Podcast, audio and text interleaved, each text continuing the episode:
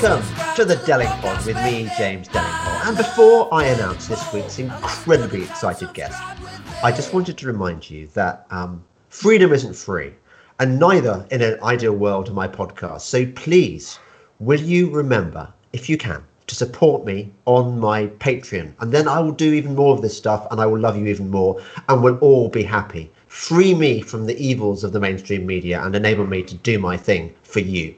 Um, this is going to be a great podcast, I know. Uh, my guest is Dr. James Todaro. You look you look about twelve, James. May I say? how, old, I, how old are you? I'm actually in my mid thirties, but if I came on with no facial hair, I, I would look even younger. But uh... yeah, you're you're young anyway. Um, James, uh, I'm really looking forward to this because I know we have a shared interest in hydroxychloroquine which is a kind of bit of a weird obsession to have, isn't it? But it's also, I mean, in my view, and I was trying to explain this to a colleague of mine, hydroxychloroquine is like the key to all mythologies. It's it's so important in this coronavirus pandemic. Would you agree? I think it has tremendous potential. I think that there's a lot of evidence out there for its efficacy if it's used very early in outpatient care. I think that uh, a lot of the big organizations, institutions have been studying it wrong and are coming out with either fake data entirely, which we'll get into, or you know just wrong wrong use cases for it. Yeah. Now, before we go on, I ought to establish you are a medical doctor, aren't you? That's correct. I graduated from Columbia University uh, in New York, which is where I got my medical degree. And I know that you've got you're involved in blockchain and you're using your kind of medical qualifications to to to create a business. Do you also are you also a doctor as well? You know, do you treat patients still or not? So I I wear two hats. Uh, so one, yeah. So I, I went through residency uh, in ophthalmology. I become an ophthalmologist. Uh, that's actually when I took a step away though from practicing clinical medicine. Simultaneously with that, uh, over the last six seven years, I've been doing a lot of uh, investments into blockchain, uh, financial technology. And so that became so substantial that uh, really became my focus. All the meanwhile, staying abreast of what was going on in the medical world, which is why COVID 19, novel coronavirus, caught my attention back in January. Mm. Are you, like me, a bit of a COVID skeptic, if you like? You think that this is kind of a bit of a, well, like a massive overreaction to what is essentially probably not worse than seasonal flu? So now more yes than before, but uh, let me clarify. So when uh, when this when when I first saw this virus spreading in Wuhan, this is back in January. You know, there's yeah. really three questions that came to my mind: How infectious is this virus? You know, how fatal is it? And what can be used to treat it? Is there a treatment or prophylactic for it? To me at the time, based on the way it was spreading, it was, it was very infectious. I was like, okay, so this is probably going to come to Europe and the US and have a, a huge impact on either the economy, the health, or maybe both. Number two was, is there a treatment prophylactic for it? That's when, along with a colleague, we proposed, we wrote the first paper uh, proposing hydroxychloroquine or chloroquine as a, as a potential treatment for coronavirus. And then the next question was, how fatal is this really? And I tweeted out about three months ago now, uh, back in March, that we probably won't know exactly for a couple more months how what the real infection fatality rate of this is. At the time, it was reported between somewhere 3% to 10%, which is terrible for a highly infectious virus. But yeah. if it turns out to be lower, then that's different. And, and so I think what we've seen, and that's why uh, a few colleagues and myself put out a second report in April saying, okay, I think we have a better idea of the infection fatality rate based on serology testing it's far lower than what we thought. It's closer to 0.2%. So, you know, maybe a, a, a little bit worse than a bad flu season uh, going forward. And, um, and so today, I think we can even see that more clearly is that it actually does have a much lower infection fatality rate. The CDC came out with their own uh, estimations of it, and it landed around 0.24%. It took them a month later than, than our research, but they still came out with that saying about the same thing. So I think in a lot of ways it's it's overblown. Can these viruses always mutate one way or another, become worse, become uh, you know less uh, lethal? Yes, and I think it's going in the direction of actually becoming less lethal because that's the way viruses like to spread. They spread better by not killing you, but by you being out there spreading it to other people. And I think that's what we've seen during this. Could it mutate to something uh, more fatal? Possibly, but it's kind of not the, the natural path of, of evolution of viruses. So we're pretty much on the same page. I'm interested. I hadn't realised that you published the first paper on hydroxychloroquine as a potential. I mean, I'm Yeah. familiar with a. I wrote about this for for Breitbart, and what I found was that there was a 2005 paper uh, on. You must have read this Yep, on course. how hydroxychloroquine was being used as a treatment for SARS, which is basically coronavirus Mark SARS One, too. isn't it? Yep. Yep. Yeah. So was that what inspired you, or was it the anecdotal reports coming out of China where they, I think they'd been using it there as well? It was actually a combination of all those. So, uh, first of all, as a physician, I was very familiar with hydroxychloroquine. It's something. One of the main side effects is visually. So, uh, but that's after five years of using the medication, not after a small prophylactic or treatment course. But um, so I started seeing a combination of all. So there was that 2005 study looking at its uh, efficacy in SARS-1. There was anecdotal reports coming out from China and South Korea where it's being used in their treatment guidelines. Uh, there was in vitro evidence of its efficacy in, in primate cells, and um, and then you know all this together. What really was surprising to me is I had not heard a single thing about it mentioned in the mainstream media or by you know a lot of researchers. It was all remdesivir uh, or you know some of these other uh, you know on on patent medications. And so that was very surprising to me. And, and like my colleague, uh, Greg, as well, who, who co authored the paper with me, he had been doing research on the antiviral effects of chloroquine for about a decade. So he was very familiar with the medication as well. We teamed together, put out that report. Elon Musk tweeted it out, uh, I think a day or two later. And then uh, about three or four days later, uh, the president's talking about it in a, in a press. press. So it's all your fault, basically. It was this controversy is apparently all my fault. It, uh, it all came from our report, which was published in a Google Doc that was taken down by Google and is still down by Google. And so was your was your report published in any of the medical journals, or was it a kind of independent thing?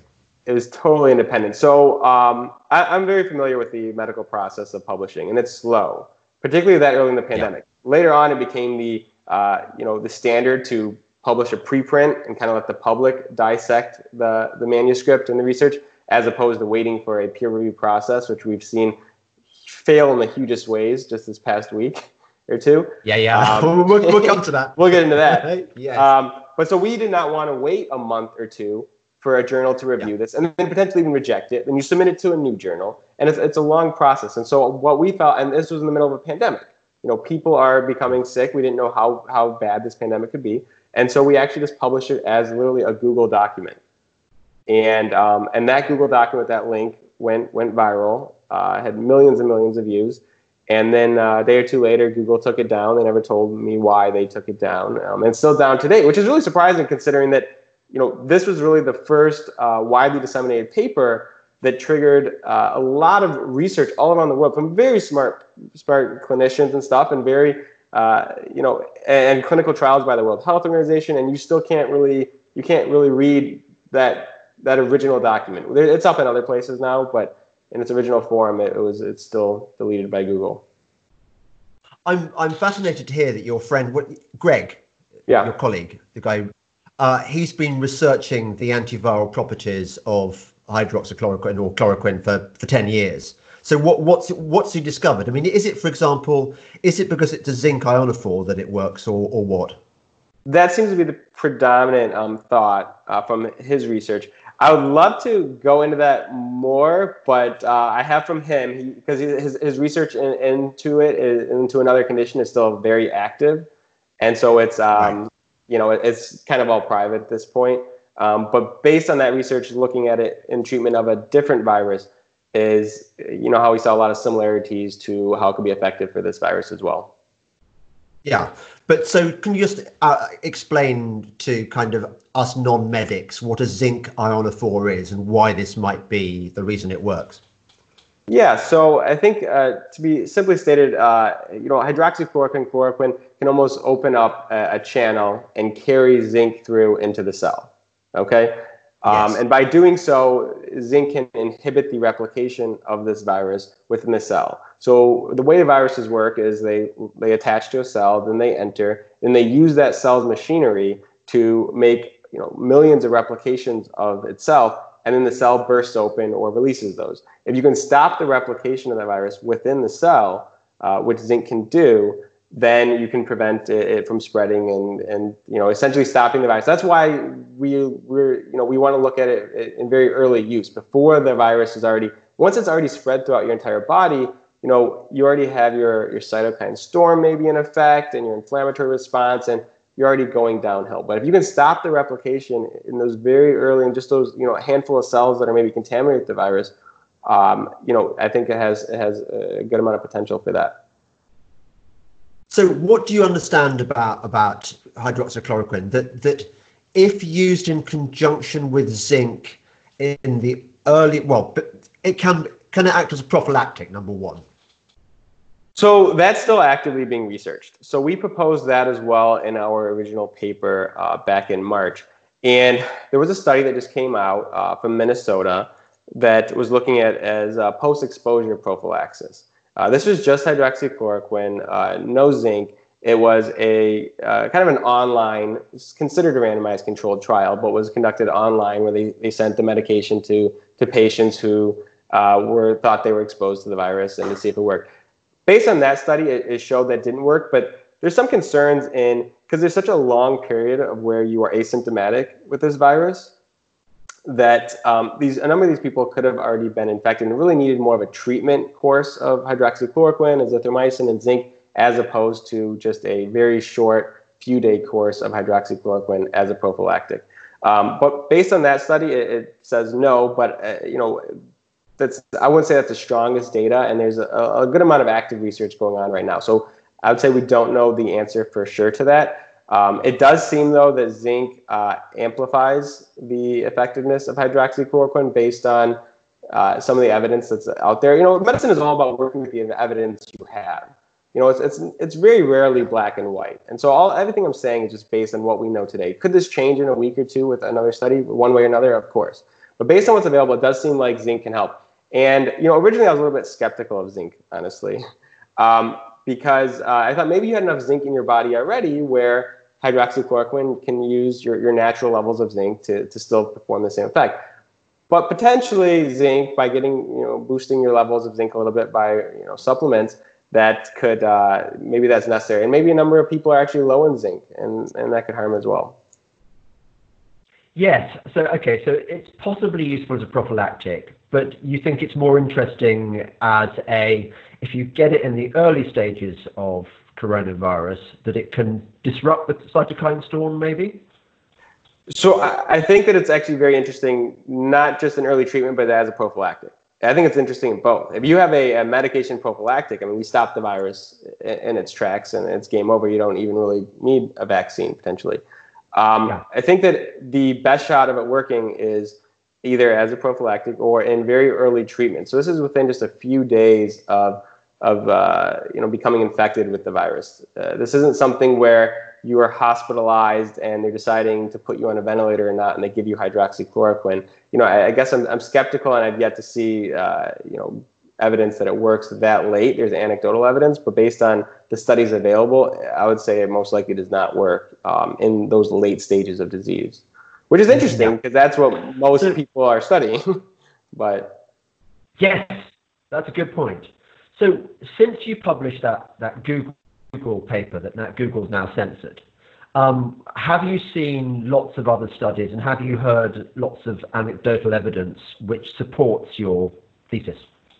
Yeah, so uh, you know, basically once we put out this paper, we became um, I don't want to say the word famous, but we became very uh, you know almost a hub of information on hydroxychloroquine studies. So I have uh, I get hundreds of messages a day from people that are pointing out research or physicians that are, are uh, treating patients themselves who either call me and give me their updates on, on how the treatment with these medications are going. And these are, are, physicians who don't make it into academic journals who aren't publishing data, but just you know real world treating patients.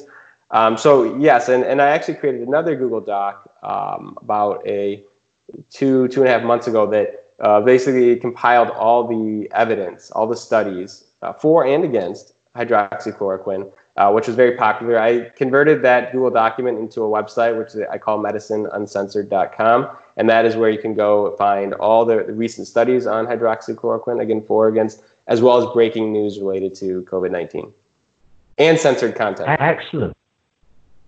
And what are you what are you hearing? I mean, you're a doctor, so you must have you must have loads of medics in your circle of acquaintance and beyond. Even I, as, as a as a, a non-medical journalist, have spoken to a number of doctors who say this is a no-brainer. That that um, I've got a protocol. It involves hydroxychloroquine, zinc, vitamin A, vitamin C, vitamin D, I think maybe, and they say it works for my patients. Um, are you hearing this? And are you hearing a sort of is there a certain frustration that that that there seems to be some kind of well, I don't know how to. I don't, I don't want to sound like a, a, conspiracy theorist, but there seems to be an industry which wants to squash hydroxychloroquine as a potential treatment. So, you know, while the you know when when COVID nineteen was really the the focus of the entire nation, now I think its its attention has been diverted quite a bit, and and I think we're in the summer months and and you know this pandemic isn't turning out maybe as as dangerous as people had thought. But back in uh, March, April, and May, when governors were prohibiting physicians from getting these prescriptions fulfilled at pharmacies, that was terrible. I mean, here you have physicians where they went through seven, eight years of medical training and know these patients well, know the risk factors, know the risk factors of this medication, which has been around for 65 years and prescribed millions of times were not being allowed based on a governor, a policymaker who thought that this medication was bad. That was there are many physicians very frustrated with it. You of course have your other group of physicians who, um, well, usually they're ones not necessarily treating patients, but the ones that just see what the, the mainstream media is putting out there. And as you said, there was a very orchestrated attack on hydroxychloroquine. Really, from within a week after I put out the after my, my co-author and I put out that first paper, you know, Huffington Post, Washington Post, um, Politico, they all put out articles attacking it, mentioning both myself and my co-author. Um, and really, ever since then, there seems like there's been this attack from uh, the World Health Organization, Dr. Fauci, and the media on hydroxychloroquine, and that kind of all culminated, I think, uh, with the Lancet study, which we'll get into in a bit. Yes, we will. We're, we're, we're warming up to the, to the main event. yeah, I'm just throwing, I'm throwing you... teasers every now and then. I know. I'm loving it. I'm loving it. It, it's, it's really it's building. It's building. It's like it's like it's like going to going to um, see a, a DJ and he's working up the crowd yeah. and he's, he's soon going to play the, the the floor filler. That's right. So, have you have you had a lot of grief yourself? From i mean have you become a kind of target for hatred and things like that? So i it's, it's very interesting.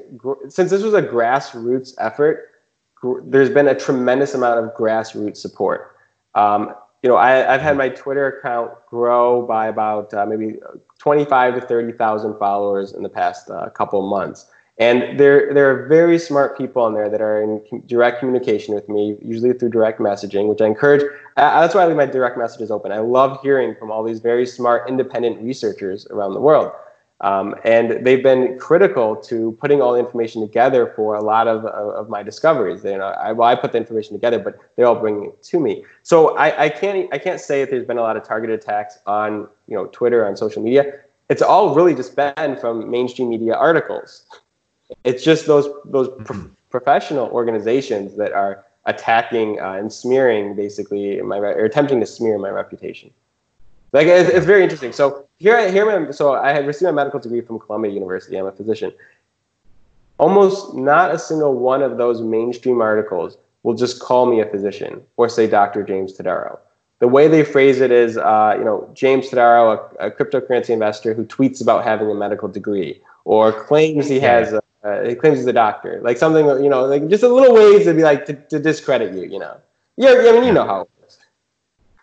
I totally know how it is. I'm I'm astonished that I used to think that there were there were elements in the mainstream media which were not bought and paid for. But it seems now the entirety of the mainstream media, including conservative mainstream media, is part of the part of the I, I hate to use the word conspiracy, but is promoting the agenda of people who don't want hydroxychloroquine to be a thing.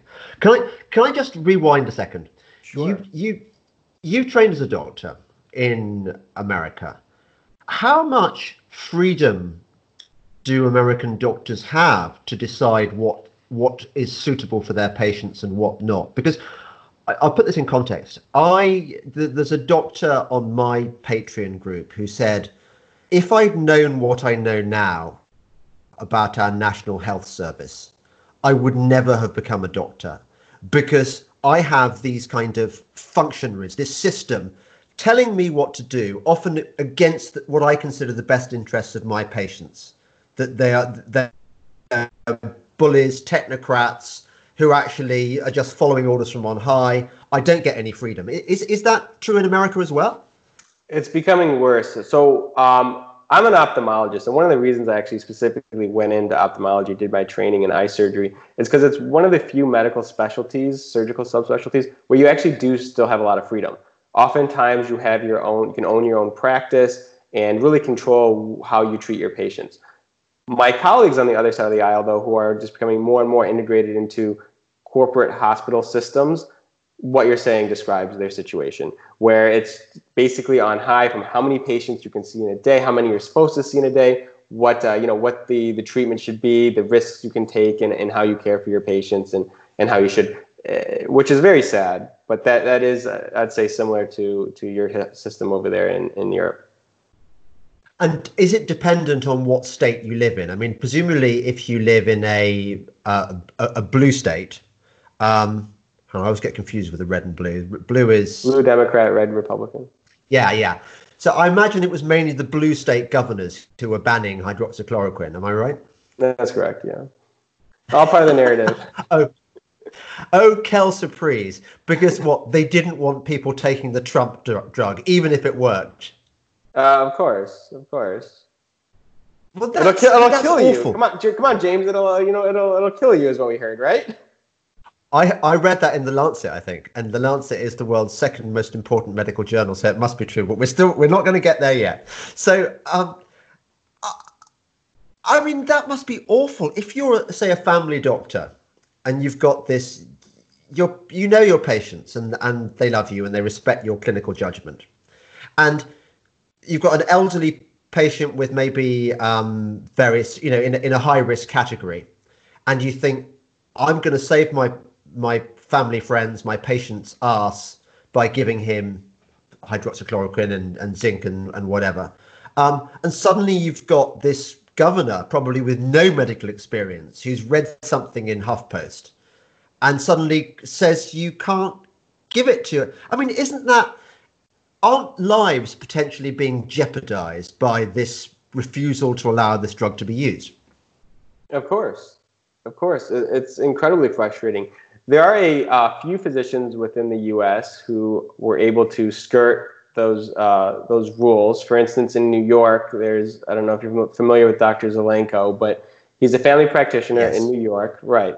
Who created what he calls the Zelenko protocol, which is a combination of hydroxychloroquine, uh, zithromycin, and zinc in early treatment of, of COVID-19 patients. And he does it outpatient. I think he starts the medication regimen on people even before the positive tests come back because again, it's so critical to start that medication early.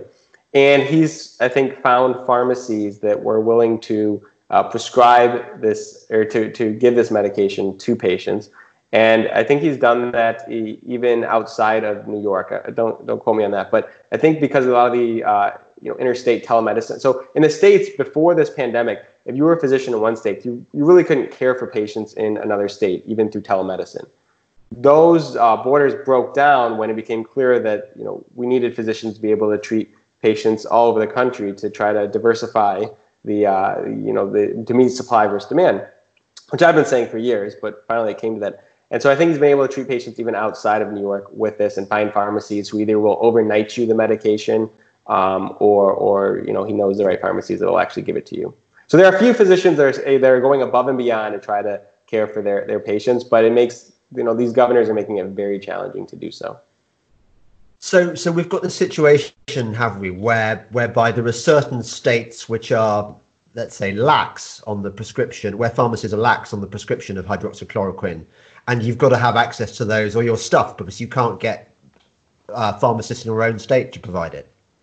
That's correct, and it was actually really uh, sad. So this was again more in, in March and April when uh, this was a. But I had a ton of direct messages from firefighters, uh, medics who were contacting me saying, "Hey, I think I've been exposed. You know, my doctor either won't prescribe hydroxychloroquine because of what the governor said, or I can't get the prescription filled at a pharmacy. You know, can you do it? Uh, you know, I'm in Michigan. Uh, I'm an ophthalmologist, but uh, and so I try to connect them with you know physicians who who maybe could, but it uh, it was really sad. Yes, what's that movie about? I I, I keep forgetting its name. The movie about the AIDS drugs, um, where they're trying to trying to get have to go down to Mexico. Matthew McConaughey, Dallas Buyers Club. Yeah, yeah, yeah, that one.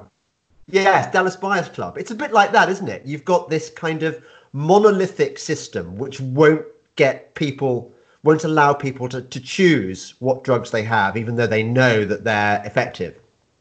Yeah, so there's a you know you're not the first one to raise these uh, the, the parallels between uh, that HIV pandemic and then and then this one.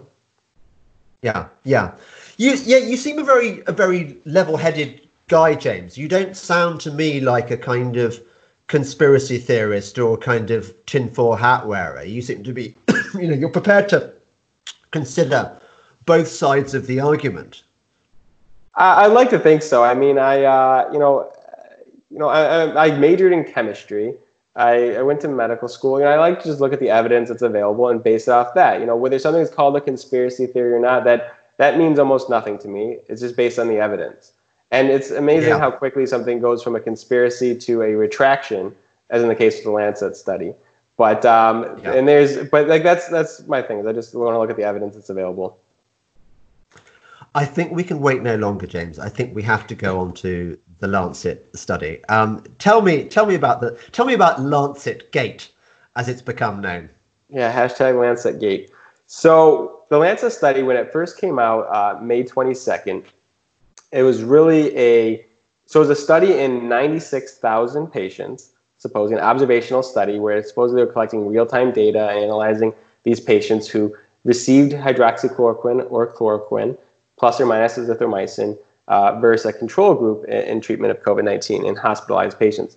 The study came out showing that you had about twice the risk of dying from COVID 19 if you received hydroxychloroquine or chloroquine. These results were immediately broadcasted through the mainstream media. Uh, you had CNN, you had um, you know MSNBC, everyone saying, "Okay, we were right. This medication kills you. Uh, the president probably almost died from taking this medication prophylactically uh, earlier, and um, and that was it. Then you had Dr. Fauci saying similar, basically like, okay, now we can say that hydroxychloroquine is a lost cause based on the Lancet study. And then just over a weekend, so the study came out on a Friday. By Monday, the World Health Organization had supposedly done their due diligence on this study and halted clinical trials worldwide, and I think about 17 different countries. There were these are clinical trials, controlled clinical trials. They didn't receive any data saying that this medication was harmful from those trials. But based on the Lancet data, this world-renowned journal by Harvard, you know, can study by Harvard researchers, we're going to halt all these trials. The results of the study didn't make sense to the, as you, I guess, call me more level-minded people, the objective uh, researchers out there because you know does hydroxychloroquine work late in hospitalized patients? Again like i said earlier uh, probably not. Does it increase your risk of dying? Does it double your, your risk of dying? Highly unlikely. So that was very suspicious to uh, dr Raoult who's conducting a lot of research and, treating patients uh, with hydroxychloroquine in france as well as dr zelenko and, and independent researchers and as, you know i think they've been called uh, amateur sleuths on twitter. Uh, this did not make sense. And so um, a lot of us began a deeper dive into the data. And uh, that's when things started to not add up. You had, for so the way they, they intentionally obscured the data. Instead of telling how many uh, hospitals were included in each country, where they're getting this data from, they just actually put in the broadest category possible, which was um, how many uh, hospitals or patients are coming from a certain continent. Okay, so the broadest classification they could because that's the easiest way to, to hide the data.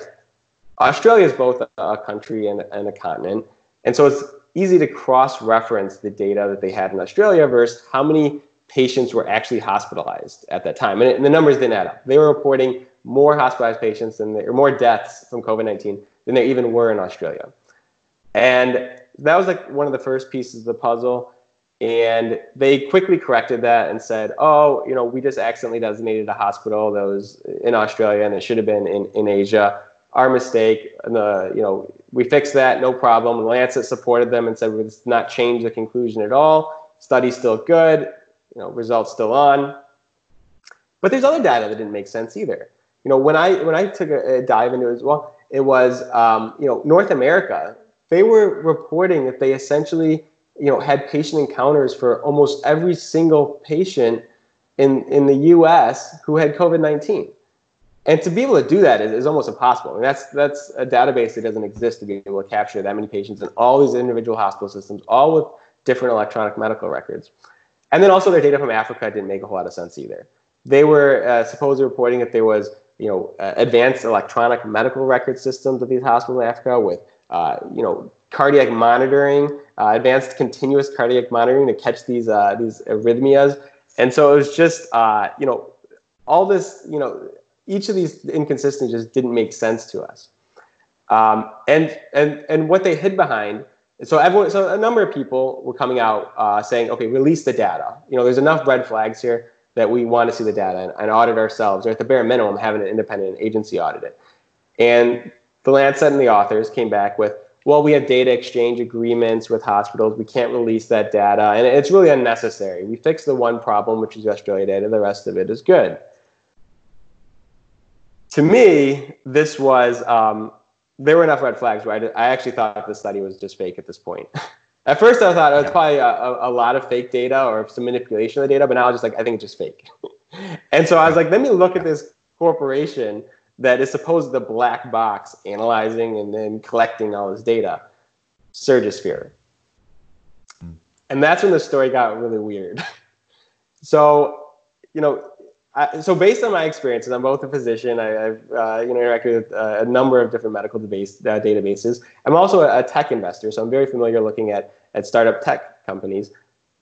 Surgisphere looks like a startup tech company their website doesn't have any any real history of research. It's all use cases, and this looks like a tech startup. So I was, it doesn't look like a database that's supposedly managing uh, or has patient encounter, you know, 240 million patient encounters from 1,200 hospitals. Um, so I was like, who is this team behind this that's using this software, creating this software for artificial learning and machine machine learning, artificial intelligence, and there really wasn't much of a team actually. There's no team on the website. It's all linked to, to one guy, this, this Dr. Sapan Desai, based in Chicago. If you go to LinkedIn, there was five employees, and their LinkedIn looked like it was attempting to be active. It's been around for a number of time. Four of the employees had just joined the company two to three months ago. That was the rest of it. Before then, it looked like it was just the founder. They didn't have any real medical experience. Uh, you had the there were two businessmen and then there were two kind of freelance science uh, writers, although one of them was science fiction. So I guess if you want to call that science, then sure. Um, and then if you look into their subsidiary companies, uh, Quartz Clinical, which is was on their main page of their website too. That's like the subsidiary company I think that's analyzing or doing all this very sophisticated analysis of this data. There's a promotional video from I think just last year that has, you know, it's one of those videos where you're at a, uh, a trade booth and it's kind of professionally shot and you're in front of your booth and you have the founder talking about this exciting software they have. And then you have the director of this, you know, young woman who's the director of sales comes on the screen and it's saying, you know, what we're doing here at Surgisphere, blah, blah. And it says Surgisphere, director of sales. You know, turns out she's actually an adult model. Um, and just a, a, a, and a, a, more, a little more erotic than that. But, um, and so it, it just, you know, and then if you look at the the digital footprint of this company, Surgisphere, which is why I went to the Internet Archive and said, okay, well, what is this? What was this company doing, say, two months ago or six months ago? You know, it's been around since 2007, and it was actually weird. It's not in the Internet Archives. It actually says this URL has been excluded from the archives, which is unusual. One thing is to just not have a website in their database. It's another thing for it to actually have been intentionally excluded, um, which is which What is, is strange. And so I did a little bit of like you know just again researching what what does this you know phrase mean? When does this happen? It's usually when either the company inserts specific text codes into their website to help prevent the uh, the Internet Archives from kind of using their automated crawlers to find uh, this website and take a historical snapshot of it, or the company requests that data be removed from the way from the Internet Archi- Archives. So one way or another, this this company or someone was trying to hide uh, what this this company was specific was saying. Let's say two months or four months or six months ago. Um, and then even beyond that, though, uh, you know, it, it didn't add up. So you have this Dr. Stefan Desai, who's, who publishes frequently. He has, if you look on PubMed, he's published about uh, you know close to 40 publications over the last five years. Here he has this massive database, and he's never used it. Besides one study that he published in the New England Journal of Medicine looking at cardiovascular drugs and COVID 19 on May 1st. That was the first time this massive database is used. This database should be coveted by researchers all around the world. Like this is the this is this is a huge breakthrough, but it wasn't used by anyone, not even himself, which is crazy. Hmm. Um, and uh, you know, there's you know, and then the yeah, that's probably all the the main highlights on Surgisphere that that I discovered. And so what I did is I collected all those, put them in a, a paper, and published it on my website, medicineuncensored.com. So I published that May 29th, which is before any of the uh, kind of mainstream journals or magazines put out their own investigations into Surgisphere. Um, and it circulated on Twitter. It got a lot of attention on Twitter. And then, um, you know, the following week you had the the Guardian's deeper dive into Surgisphere, and and uh, and I put a lot of pressure on the Lancet to retract uh, this article, and which they did, uh, um, which was good.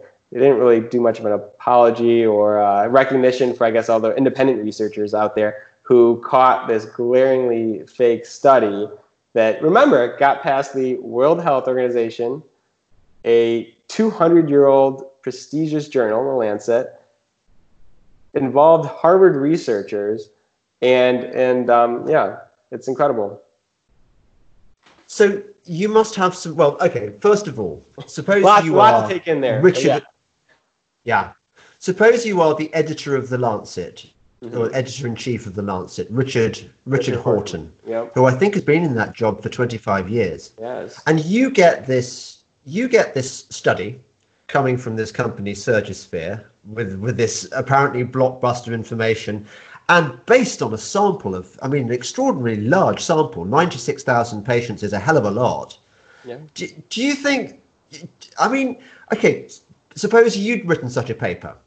Do you reckon you'd have got it passed into the Lancet just like that? I mean, how does it work? Oh, absolutely not. Absolutely not. Especially because I, I wrote a paper on hydroxychloroquine uh, three months ago. But even without that, n- no way. No way on earth. So- Um, yeah. Well, so so just I, I, I need you to explain to me. Um, presumably, there ought to be a vetting process, oughtn't there? When when stuff get to get into the Lancet. I mean, uh, am I right in thinking, apart from the New England Journal of Medicine, it's the most the most influential, revered medical publication there is. I mean, to get there is a big deal, right?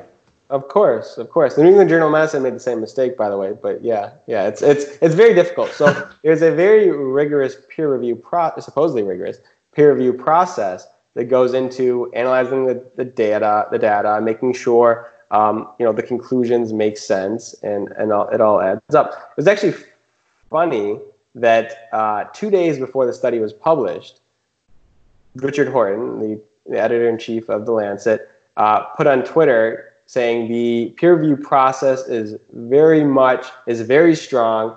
It's because someone had criticized how the peer review process there. This is remind you two days before the study comes out about how the peer review process had been breaking down. Richard Horton targeted him and said, "No, the peer review process is incredibly strong. We have, you know, 17. We have, you know, this number of peer reviewers who are doing this full time. This is their only job, and you know, and, and then here, and then two days later, they put out an article that's it's totally fraudulent that supposedly gets past their entire peer review process, and and and Twitter figures it out later, I guess.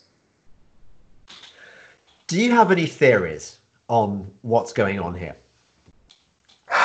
You know, I, I, I don't know if I want to dabble into the conspiracy side too much, but it's very strange, is it not? I mean, it, if you just look at the, the dots and you connect them yourself, it's it's all public. It's it's just it's weird that a study like this could get past so many uh, you know, researchers, organizations, and result in such a huge impact all because uh, you know some guy with some tech startup says I have I have data, and you know are you really gonna say like I mean this guy wasn't even he, he you know Dr. Stefan Desai the Surgisphere guy he's not like a prestigious Harvard researcher he hasn't built some huge reputation he's he's you know he published a lot but nothing of maybe a, a ton of consequence so why who was he that supposedly these authors are trusting you know and and if you look at the original Lancet article I think it even says that the authors, Dr. Mehra, Harvard clinician, as well as Dr. Patel, had access and can verify to the accuracy of the data. There's going to be everyone's going to point the blame. I think the authors are now saying that they they couldn't see the data. You know, it was all controlled by Surgisphere and Dr. Uh, you know, Desai. But um, but I think that they kind of attested to seeing this data and that it was accurate. But it's a, it's all very strange and, it got by so many people. And tell me another thing. Um, this has puzzled me. That I expected this story to be all over the mainstream media. That that you know, look, we've really made a mistake here. That that that we bigged up this study and said it was the it was the deal breaker for hydroxychloroquine and now it turns out the whole thing is fraudulent. And okay, the Guardian, to its surprising credit, covered covered the story. But I looked in the papers, and instead of this being written up, there was they went in another study which seemed to publish suspiciously close to the um, to the retraction of the Lancet study. This time, I think from Oxford University, saying, "Oh no, hydroxychloroquine has definitely failed all our patients too, and and, and lots of them have have, have died." Uh, and somebody somebody even had a go at me for this. Somebody had a go at me on Twitter saying, "Will James Delingpole now retract his support for hydroxychloroquine?" Like like you know, my opinion counts anyway. But they were brandishing this latest study as as you know, clearly I was I was wrong, and I said, I think I would rather wait till this study has been dissected by you know on on the internet by people who understand these things, because what was happening, and I think this happened with the with the Lancet study as well, the media was very eager to jump on the headline story that this this study said this, and and again with the Oxford study, they, this study says this, and here are some doctors confirming that it says this, but actually, in the in the days since, already suspicions are being raised about the quality of this study. Have you have you looked at this study? Um, I have looked at it. So it doesn't, it's not definitely not taking as strong of a position as the Lancet study, where it's not saying there's a significantly increased mortality of this. It's simply, I think, saying that there was no, found no, to be no benefit between these two. Again, the Oxford study, it, it looked at, at late treatment of this disease. You know, and, but I think you raise a really good point on something, which is, it was, it was amazing how, how shameless a lot of these, um, you know, professional academic, uh, you know, physicians who have been criticizing hydroxychloroquine for so long, they so many of them did a very detailed thread analyzing the Lancet study themselves right when it came out, and then praised its results. So this is, uh, you know, you know, it's incredible. This is what we've been saying. See, hydroxychloroquine kills you. You were right. All to be proven wrong within two weeks in a retracted article they're so shameless that within 24 hours of a new article coming out, they do the exact same thing. There's like, you'd think that, okay, maybe you should either like sit this one out or maybe give it a few days to actually look at the data yourself instead of doing a superficial analysis. You're supposedly Harvard trained and Ivy League trained. I mean, do your due diligence. Don't just, you know, summarize an article and then say, see, and and so yeah, I agree. I think these results need to be di- dissected. Need to give it a couple weeks. Um, again, you know, if it if it really sh- if the if the results hold up, um, that it, it, doesn't work at late stage, it's not going to be a surprise to, to, me. What I think is surprising though is how quickly this study uh, came out right after this Lancet scandal. It's almost as if they're trying to bury that story. And it's funny because if you look at the mainstream news, CNN, and all the articles. It's not the title is not hydroxychloroquine uh, study retracted. It's you know two coronavirus studies retracted. You know they're trying to you know minimize or like uh, you know like, you know disconnect hydroxychloroquine from all this. It's it's just, it's just a bias. It's just it's all dripping in bias. But you know I guess that's just the way it is in the mainstream. So I think we can probably agree that this is no longer a medical debate, or increasingly anyway, it has become a political one, and it's about well, it's, a lot of it's about Donald Trump, isn't it? So there's there's definitely good physicians and, and smart independent researchers out there that I think are looking at this objectively, but largely in the public space, it's it's purely political. You have it's amazing that a, uh, a you know a 65 year old medication uh, you know, could be this political, but it, it has and it is. Um, and those hmm. lines are drawn, um, and there's kind of a few people that cross both sides and look at it objectively, but you're definitely not going to see that in in most of the mainstream channels. Yes, one of the points we haven't made actually, um, and you can, I'm sure you can fill me in very briefly. Hydroxychloroquine, you say it's it's been used for 65 years. If you take low doses, what are what are the side effects? What can it do to you?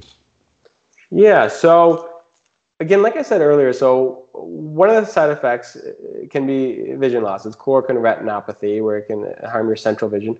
That takes a fairly substantial dose over five years to have any effects. So that's one of the main ones. The other one that's really gotten a lot more attention though recently is the cardiac side effects. So, you know, will it give you a heart attack? And so the, the way it works is hydroxychloroquine can uh, prolong your QT interval. And so what is that? So on EKG, and most people have seen EKG, at least in the movies, where you have kind of the, the spikes up and down. And so there's certain, between those spikes, there's certain distances, it's called a QT interval.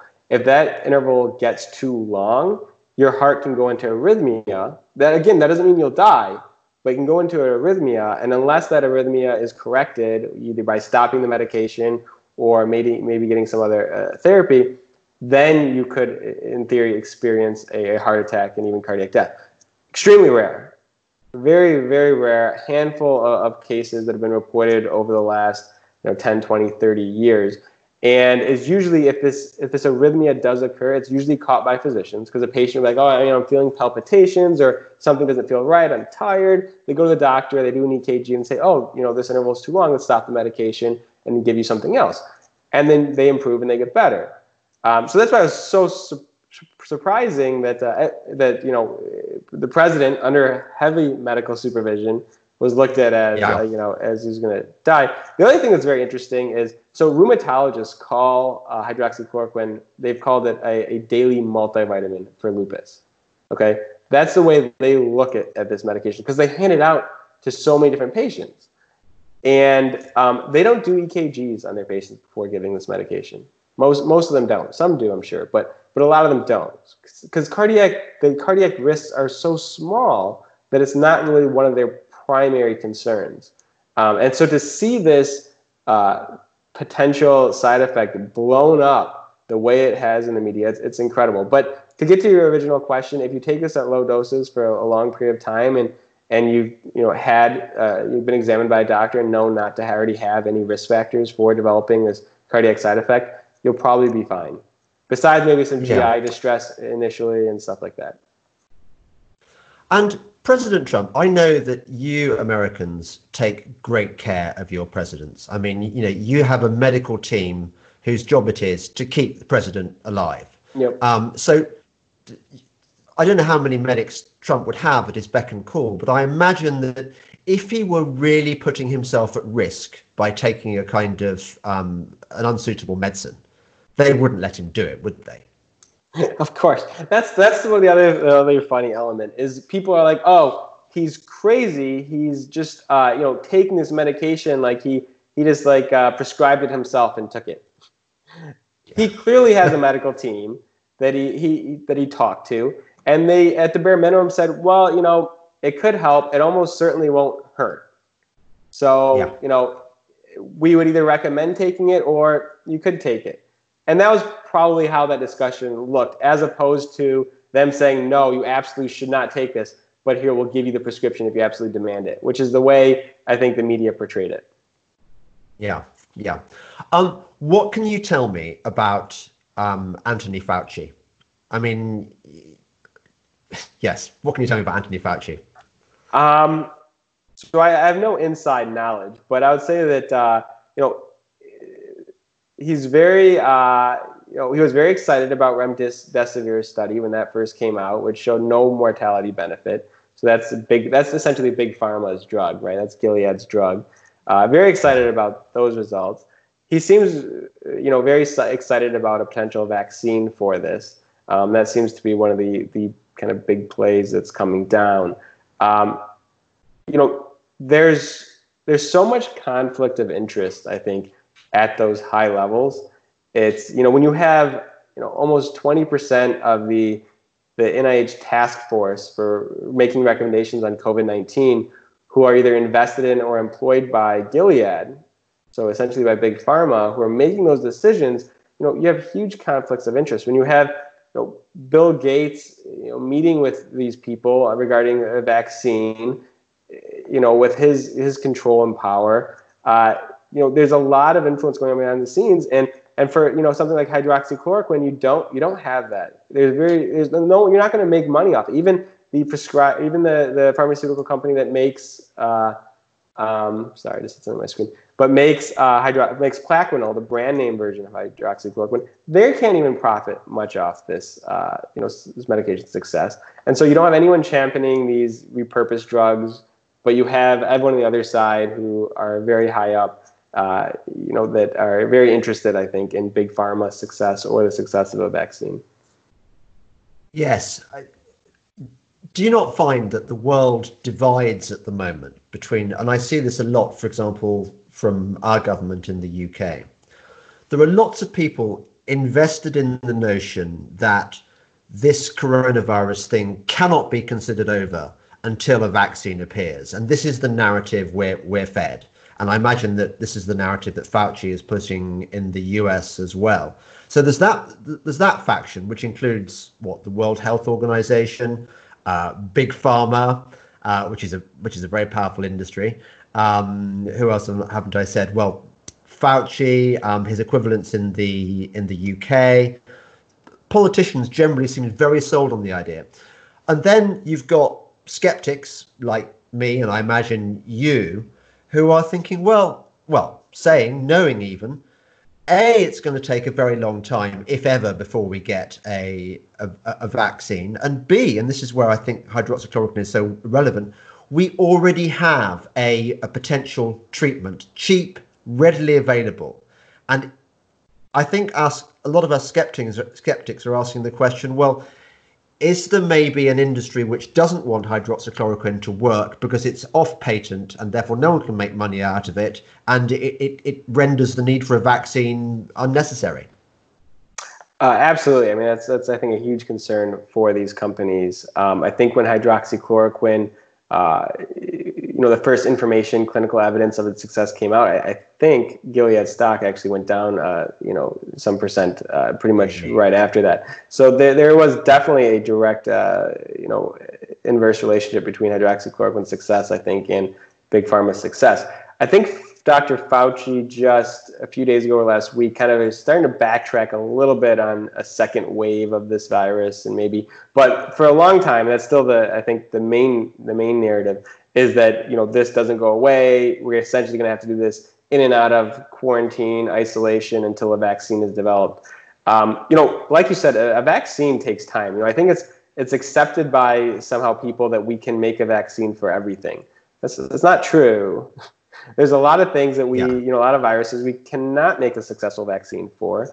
Um, even the, the flu vaccine, you know, it, it's more effective some years than others. Let's say some years it might not be even effective at all. There's not really randomized controlled trials of a vaccine every year. They just kind of pick strains that they think are going to become uh, predominant and then put it in, in the vaccine and, and hope that it, it prevents it. But um, you know, what I would say is if they do come out with a vaccine very soon, I'm going to be extremely concerned about both the efficacy of it as well as the safety of it. Like, you know, there aren't going to be, a, you know, there's not going to be time to do the long-term trials and safety monitoring on something that comes out within six months. Will this, you know, if you do catch coronavirus, will it uh, worsen it, or will, you know, make you more susceptible to maybe a mutated strain of it? I, I don't know, and and they don't know either. And so, if this vaccine does come out, let's say early 2021, which I think is the soonest it possibly really could be widely, uh, you know, uh, distributed, then um, you know I'd be very concerned about the safety of it. What? Why is it hard to make vaccines? Because I, I mean, I, I think probably if you'd asked me, well, when I was younger, I would have imagined that that yeah, doctors are amazing and they can do this amazing shit and they can they can they can cure stuff. I mean, it's, it's why they're called doctors and and there's these industries that they're here to help us. And why is it why is it hard? Harder than I thought when I was younger. Yeah, so your doctors yeah do have that, but really it's all about reducing uh, chances a lot, and that's kind of what a vaccine does. You know, for for viruses that can mutate um, a lot, which so there's certain types of viruses that can mutate very easily.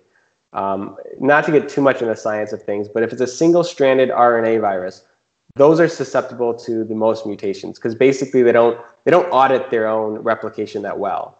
Just kind of a, everything that all the viruses that come out of, of each round of replication is almost like a first draft. So it's got a bunch of different errors, and so this uh, this DNA RNA can can mutate and can then change the way the virus infects you, which receptors it attaches to uh, in your cells, the you know which machinery it needs to replicate. And so when you have a virus that mutates like that, you have a, a, a vaccine that maybe protects against one strain of that of that virus, but not another one. And so when you then prevent one strain from taking over, all you're kind of doing is letting another strain then become the prevailing right. strain. And so, you know, the concern is always, you know, will that, that other strain then be the more lethal one? Are you basically eliminating the the less fatal one and letting the more fatal one kind of infect everyone and, and go that? Or is there some cross immunity between the two? Maybe this, uh, you know, by giving someone immunity to one strain, maybe that does uh, help prevent the other strains from from uh, infecting you or making your virus. You know, we, we don't know, but it, it kind of varies one virus to another. But uh, that's why a lot of these uh, vaccines for something like influenza, which uh, mutates in different strains every year, that's why it's, it's not always effective. I think I'm. I've almost answered my question before I even answer it because I, I referred to my younger, more innocent self. but just just explain something to me because I, I, Okay, so before all this started, I was a climate skeptic. So I'm, I, I was, and I'd spent a long time looking into this, and I, I was familiar with the failure of models, for example, of of how a scientific establishment can actually be completely wrong on something, and yet all the academies can can put out this this one particular view as if it were true. So I'm familiar with the kind of the corruption of the, the intellectual corruption of academia and, and and so on. But up until this year, I genuinely believed that doctors were completely ethical, um, and that stories about big pharma being almighty and incredibly influential and and possibly corrupt were just conspiracy theories. But I mean, tell me about this. I mean, doc. Okay, so for example, that that Oxford study, you've got doctors with lots of credentials after their name putting their name to this and coming up with quotes saying this proves that hydroxychloroquine is ineffective. And yet, only the you only need a cursory glance at this study to realize it was almost designed to fail. That the doses of hydroxychloroquine were way beyond the safety zones, and that that in itself sets up a red flag for me as a kind of you know as a non-medic. But even I can see this is wrong. So tell me a bit about about the world of big pharma and and, and doctors. Yeah, I mean it, it's it has to make you suspicious, right? Because here the the people, the the physicians, the researchers on this medication, who were the first to dis, to first discover its potential use case, and then in the south of France, who's treating you know treated thousands of patients with this. Didier, Didier, Didier Raoult. Raoult. Yeah, exactly. Yeah, the yeah. um, you know, the World Health Organization creates their own protocol, uh, which is completely against what anyone in the know is actually doing. Why? Like what? What was the? What, what did you know? which so which um, they didn't know anything. They don't. They didn't come up with it in the first place. But they did it in a. They, like you said, it looked like it was designed to fail. And so why would they? Yeah. Why would they waste three months? It's been almost three months since my colleague and I put out that first paper, and we have still yet to get a well-designed, randomized controlled trial uh, using hydroxychloroquine early treatment of COVID-19. Three months. Yeah. Instead, we have a bunch of either fake studies entirely or studies looking at end stage disease, which is not the right use case for it. So it's got to make you suspicious of what's going on behind the scenes, what the motivation is to study this disease or this treatment in the wrong way. Has it?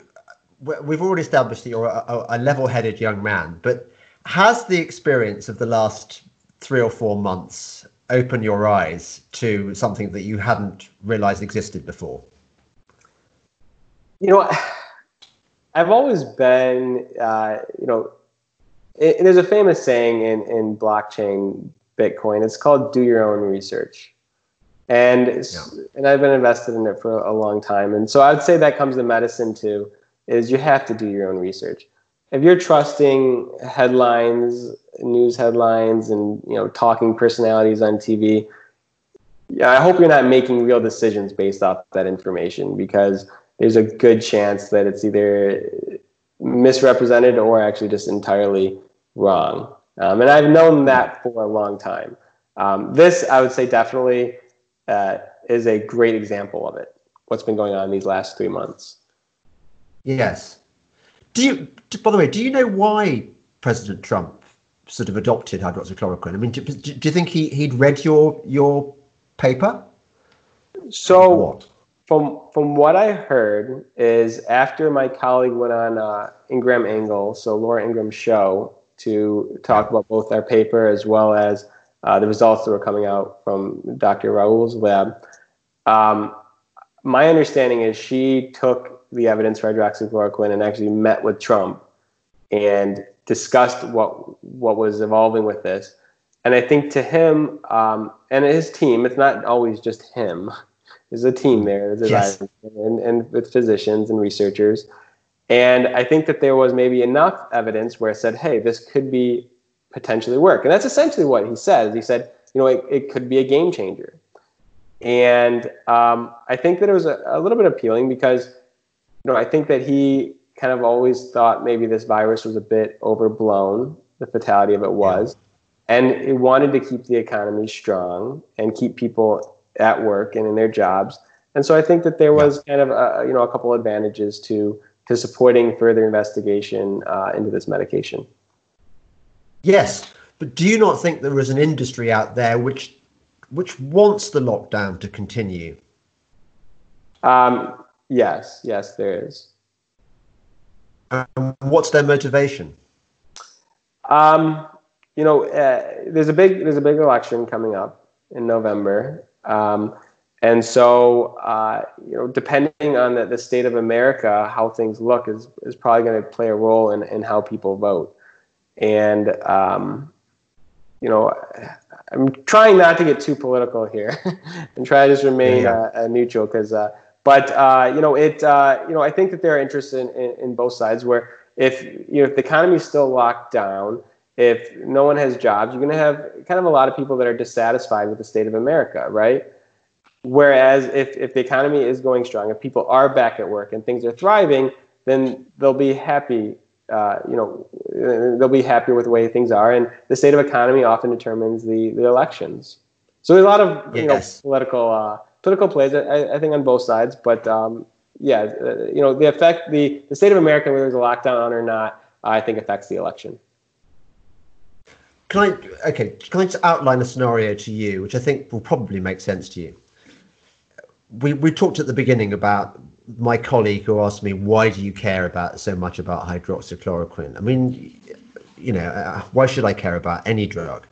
Um, the reason seems to me very simple that if hydroxychloroquine is an effective prophylactic and also is capable of stopping you dying if you are an at-risk category of coronavirus, then suddenly coronavirus ceases to be a big deal. It's just like any other medical condition that comes and goes that is treatable.